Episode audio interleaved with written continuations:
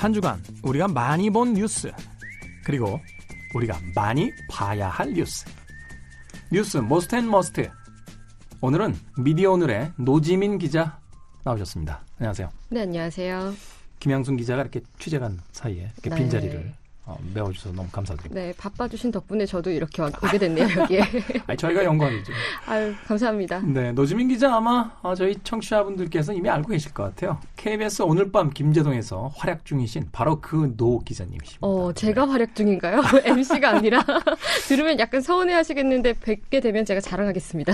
저는 어, 분명히 말씀드리는데 네. 노 기자님 때문에 본다라고 아. 이야기할 수 있습니다. 네, 네. 제작진이 들으셔야겠네요. MC가 아니라. 자, 오늘의 Most and Must 어, 한 주간에 많이 본 뉴스와 또 노 기자님만의 시선으로 본 꼭 이 기사만큼은 이제 봤으면 좋겠다. 네. 어, Must 기사까지 어, 소개를 해주시겠습니다.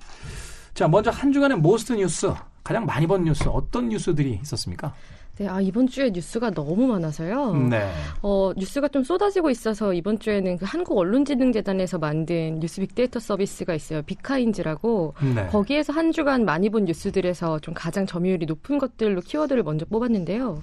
우선 일본 경제 보복, 그리고 학교 비정규직 파업, 그리고 홍콩 시위대 얘기도 있었고요. 또 남북미의 그런 역사적인 판문점 회동 이렇게 다섯 가지가 가장 많이 본 뉴스로 꼽혔는데 어, 이번에 특이한 점은 이 언론지능재단 빅데이터 서비스랑 포털에 있는 상위권 뉴스랑 큰 차이가 없었다는 점. 아, 네, 관심이 많이 이렇게 몰리는 대형 이벤트가 많았다는 거죠. 네. 언론지능재단에서 이제 뽑은 빅데이터와 이제 포털 사이트가 그 평상시에 조금 다른가요?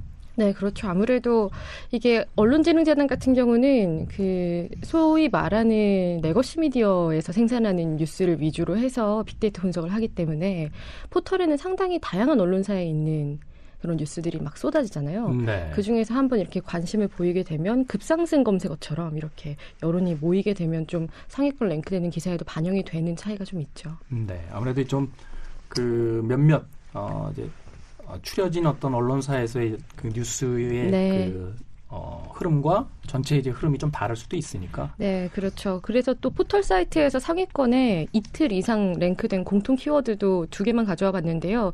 이 앞에서 겹치는 걸 제외하고 보면 어, 이번에도 역시 고유정이라는 이름이 있었고 네. 또 폭스테리어라는 키워드도 있었습니다.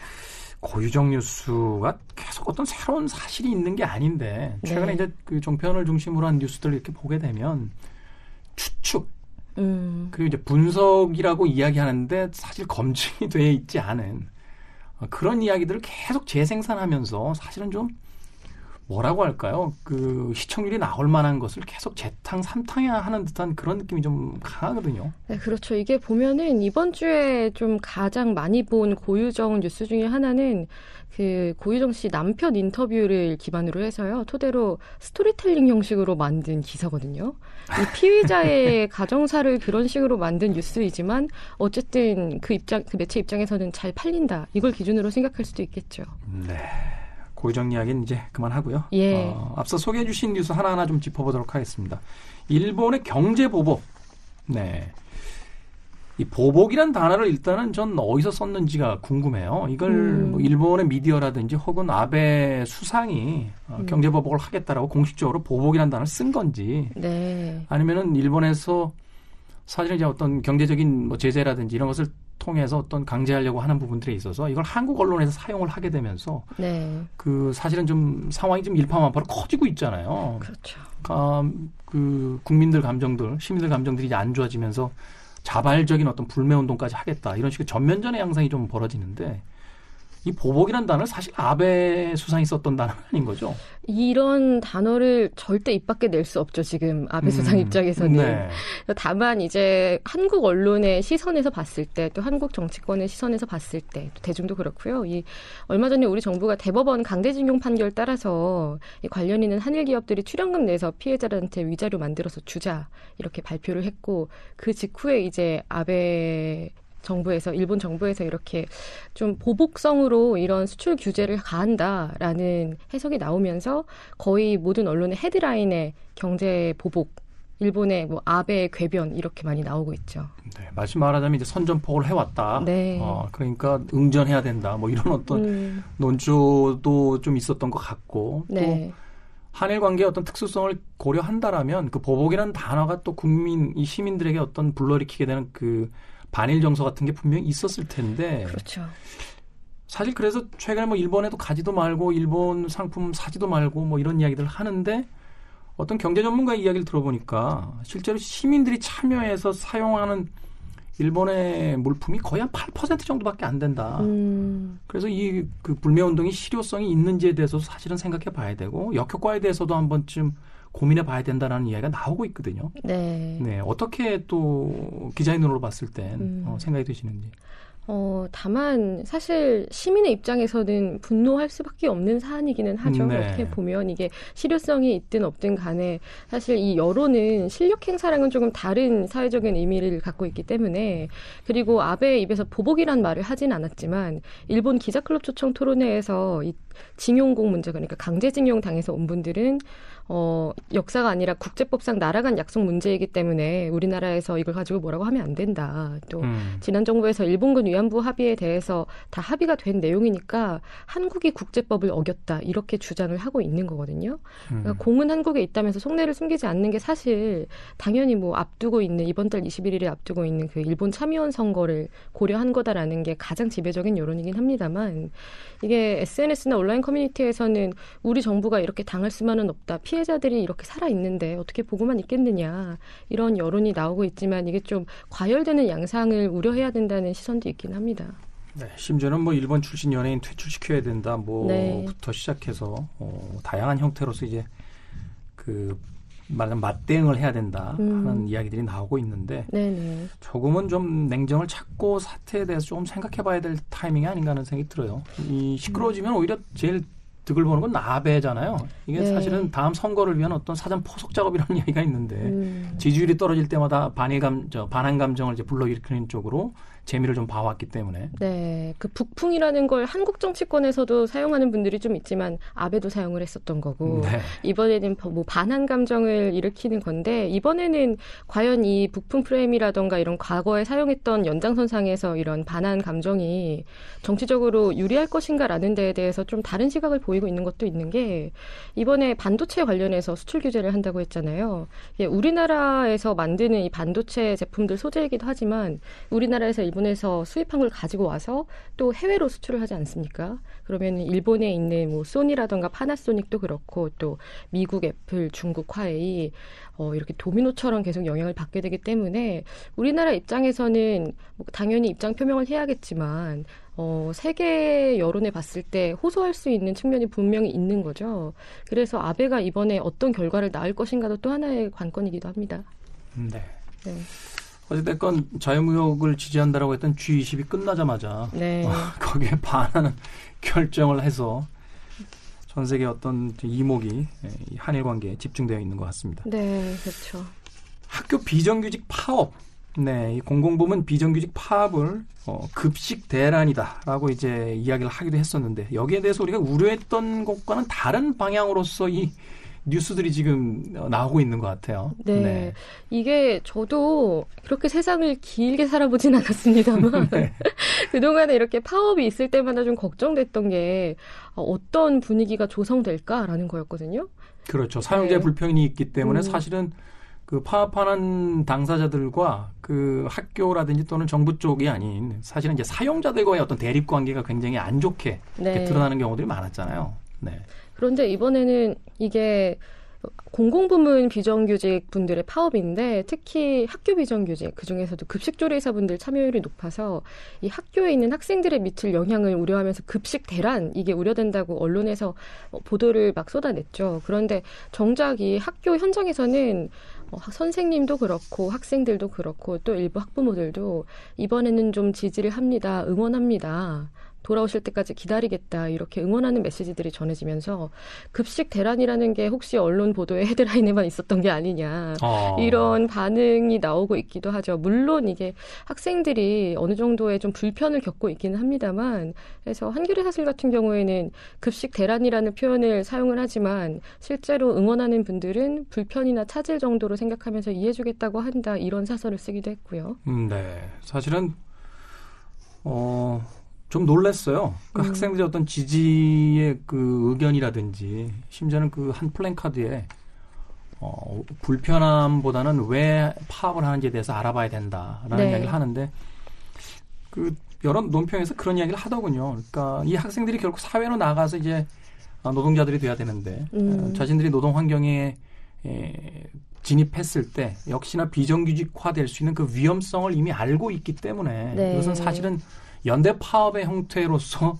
진행이 되고 있는 게 아니냐. 그리고 그 파업에 대해서 충분히 어떤 공감을 하고 있는 부분들이 있다라고 네. 하는 건데 특히 특성화고 교 학생들 같은 경우에 응원하는 메시지를 상당히 많이 보냈잖아요. 그렇죠. 아무래도 지금 이 특성화고 학생들이 현장 실습을 나가서 목숨을 잃게 되거나 안전 사고를 겪는 걸 좀 상대적으로 피부에 많이 와닿고 겪으면서 이게 남의 일만은 아니다. 지금 어른들의 이야기이지만 내가 나갈 현실의 일일 수도 있다. 이런 점을 많이 느낀 게 이런 응원의 결과로 나온 것 같기도 하고요. 네. 아무튼 어리게만 봤던 학생들이 네. 어, 자신들의 삶과 그 살아가야 될 세상에 대해서 고민이 깊다는 걸 어, 이번 어, 상황을 통해서 알 수 있지 않았나 하는 생각이 듭니다. 아무쪼록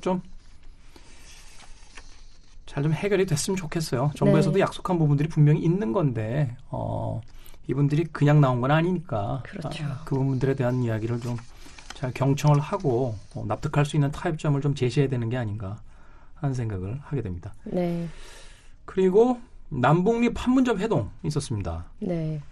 이 남북미 판문점 회동 같은 경우에는 어, 이 전 주말부터 해서 이 회동이 있었던 전 주말부터 해서 월요일까지 반짝 실시간 검색어의 상위권에 쭉 올라왔는데 점유율 측면으로 보면은 퍼센테이지는 가장 높았거든요. 네. 아무래도 그 사진이 주는 그 이미지의 강렬함 같은 것도 있었고 저는 이 얘기는 워낙 많이 뉴스에서 보셨을 거기 때문에 따로 브리핑을 하지는 않겠지만은 네. 한 가지 느꼈던 건 제가 그 사적으로 알고 있는 그 합리적이라고 생각하는 노년층 중에 기준으로 생각하는 게 저희 할머니거든요. 어떤 어떤 논평을 네. 하셨어요? 어, 보고 좀 보수적인 성향이신데, 아, 이제는 통일이 될 때가 됐지라는 말씀을 하셨어요. 그리고 통일 대통령이 되려나, 어, 정치적 성향은 다른 당을 지지하시는 분이거든요. 그런 측면에서 이게 뭐 실효성이 있을 거다, 없을 거다, 정치권에서 공방이 많은데, 어쨌든 이걸 바라보는 국민의 입장에서는 이런 게 가능하구나라는 걸 느끼게 했다는 것만으로도 의미가 있지 않을까 싶긴 합니다. 서민 대책하고요. 어, 네. 통일 문제에 있어서만큼은 좀 초당적 그 사고들이 있어야 되지 않나 하는 생각이 들어요. 네. 불과 몇년 전에 그 통일은 대박이라는 슬로건을 가장 음. 중요한 어떤 이슈처럼 사용했다가 정권이 바뀌었다라고 해서 이 여러 가지 어떤 이 통일 이슈에 대해서 그 반대적인 비아냥들 좀 쏟아내는 건 좀 좀 그렇습니다. 아, 아무리 정치적인 이해관계가 다르다 할지라도 네. 사실은 그 한 공간에서 같은 언어를 쓰는 어, 야당과 여당끼리 이런 문제에 있어서는 좀 초당적 협력이 좀 있어야 되는 게 아닌가 하는 생각을 해봤습니다. 네. 포털 사이트에서 폭스테리어 이야기 있었습니다. 아, 네. 이 아이를 두 번이나 물었어요.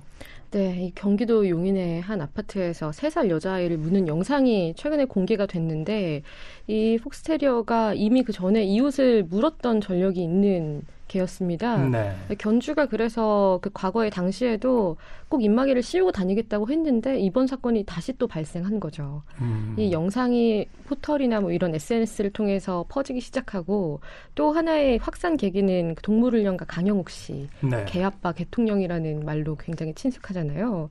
유튜브에 이 사건에 대해서 의견을 올렸는데 요지는 이 개는 안락사를 해야 한다 이렇게 주장이 담긴 거였어요.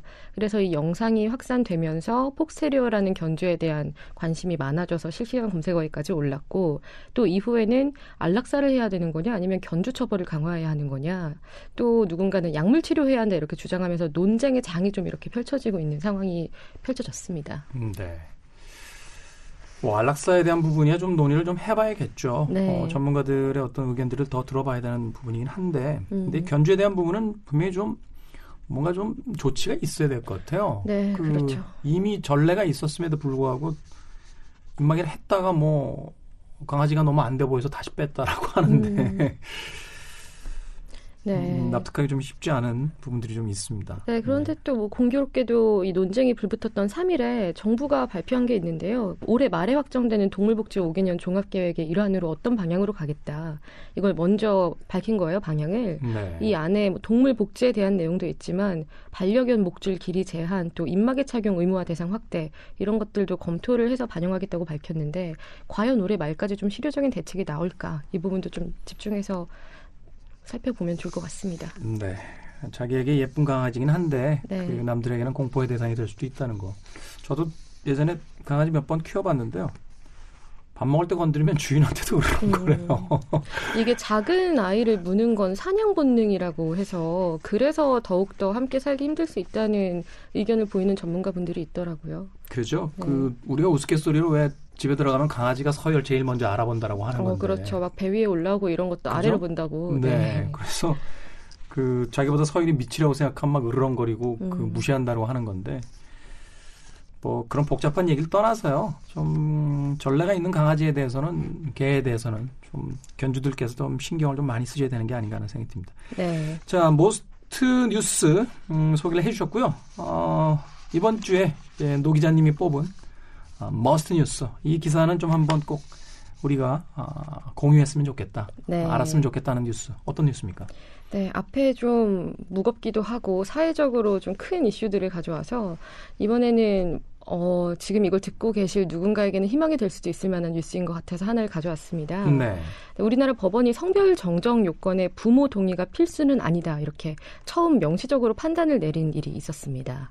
지난 1일에 인천 가정법원이 부모 동의서를 제출하지 않고 법적 성별을 남성에서 여성으로 바꾸기 원하는 트랜스젠더의 성별 정정을 허가했는데요. 물론 이 성별 정정 허가가 처음은 아닌데 부모 동의가 성별 정정 허가 여부 판단에 필수가 아니다. 이렇게 결정 이유를 명시적으로 쓴 겁니다. 아, 그럼 지금까지는 부모가 동의를 해야지만 성별을 바꿔줬다는 거예요? 어, 그게 관례처럼 자리 잡혀 왔었던 거죠. 그게 무슨 논리죠? 네, 이게 어 그동안에 2006년에 대법원 예규가 있었는데요. 트랜스젠더가 성별 정정 허가 신청을 하면 부모 동의서를 첨부하도록 해놓은 거예요. 그런데 이게 뭐 법적으로는 구체적인 근거가 없다. 이거는 폐지돼야 된다. 뭐 이런 지적들이 많이 나왔거든요. 이게 법은 아니고요. 이런 규칙을 어쨌든 만들어 놓은 건데 이 대법원 예규라는 게 있다라고 하니까 이 권위에 기대어서 많은 법원들이 부모 동의서를 가져오라고 요구를 해온 겁니다. 그래서 2018년 기준으로요. 네. 실제로 그렇게 많이 고통을 겪은 통계가 있어요. 희망을 만드는 법에서 어, 트랜스젠더 70명을 대상으로 2018년에 성별 정정 경험을 조사했는데요. 그 중에서 45.7% 거의 절반이 부모 동의서를 가져오라는 것 때문에 어려움을 겪었다고 응답했습니다. 일단은 이 그 정정에 대한 소송을 낸 사람들이 성인일 거 아니에요? 네. 그럼에도 불구하고 부모 동의서를 가져오라고 한다라는 건 글쎄요 제 생각이 짧은지 모르겠습니다만 그 유독 우리나라가 그 자녀들을 자기 소유라고 생각하는 그런 정서가 있는 것 같아요. 음, 그, 어, 이 시간을 통해서도 한번 이야기 했었는데, 소위 이제 동반 자살이라는 표현을 씁니다만, 네. 엄밀히 얘기하면 동반 자살이 아니잖아요. 음, 자녀 가족들이. 살해 후 자살이잖아요. 그렇죠. 그러니까, 아, 외국 같은 경우는 사실은 극단적 선택을 할 때도 자녀들과 같이 하는 경우가 그렇게 많지 않다는 거죠. 말하자면 이제 자녀들은 자녀들의 삶이 있는 거고, 내가 내 삶을 끝내더라도 그 아이들의 삶은 계속 돼야 되는 거니까. 근데 이제 한국 같은 경우는 자녀들을 이제 부모가 자기 소유라고 생각을 하다 보니까 내 삶이 끝나면 저 아이들의 삶도 끝난다. 뭐 이런 식의 네. 어떤 사고 때문에 그런 비극적인 일들이 일어난다고 하는데 이게 바로 그런 연장선이 아닌가 하는 생각이 드네요. 이미 성인이 된 사람의 자기 결정권에 있는데 그걸 법원에서 부모 동의서를 받아오라고 한다는 게 이게 음, 무슨 논리로서 이런 이야기를 지금까지 관례적으로 해온 건지에 대해서 전 잘 납득이 안 가네요. 이건. 네, 이게 또 한편으로는 성별을 정정한다는 것 자체에 대해서 사회적으로 받아들이지 못하는 이런 인식이 있었을 수도 있는 건데 그렇기 때문에 여기에 부모 동의서를 가져와야 한다. 어떻게 보면 최후의 보루처럼 남겨둔 거일 수도 있겠죠. 보수적인 그런 쪽에서. 책임을 법원에서 책임을 부모 쪽으로 넘긴 거 아닙니까? 네, 뭐 그렇게 여러 가지 판단을 하셨겠지만 어쨌든 이렇게 하나 하나 변화가 계속 쌓여 나간다는 게 누군가에게는 또 희망을 줄 수도 있는 것이고 어쨌든 스스로 주체성과 자아를 가지고 내 성별을 정정할 수 있다는 걸 또 인정을 한 거잖아요. 네. 여러모로 의미가 있는 일이라고 생각해서 머스트 뉴스로 뽑아봤습니다. 네. 다름에 대해서 참 인색한 아, 그런 사회에서 살고 있습니다. 적어도 음, 남의 의견에 동의하지는 않더라도 한 번쯤 귀 기울여 보고 또그 입장에서 생각해보는 시간을 좀 가져보는 그 정도의 문화는 좀 우리가 가져야 되지 않을까 하는 생각이 드네요. 노지민 기자님 감사합니다. 네, 고맙습니다. 네. 기자님 보내드리면서 저도 인사드려야 될 것 같습니다. 시대를 읽는 음악 감상의 시대 음감. 네, 오늘의 끝곡은 어, 이 Must 뉴스를 반기셨을 분들에게 좀 힘이 되지 않을까 하는 생각에 골라봤습니다. 시스터 슬레지의 We Are Family입니다. 마치겠습니다. 고맙습니다.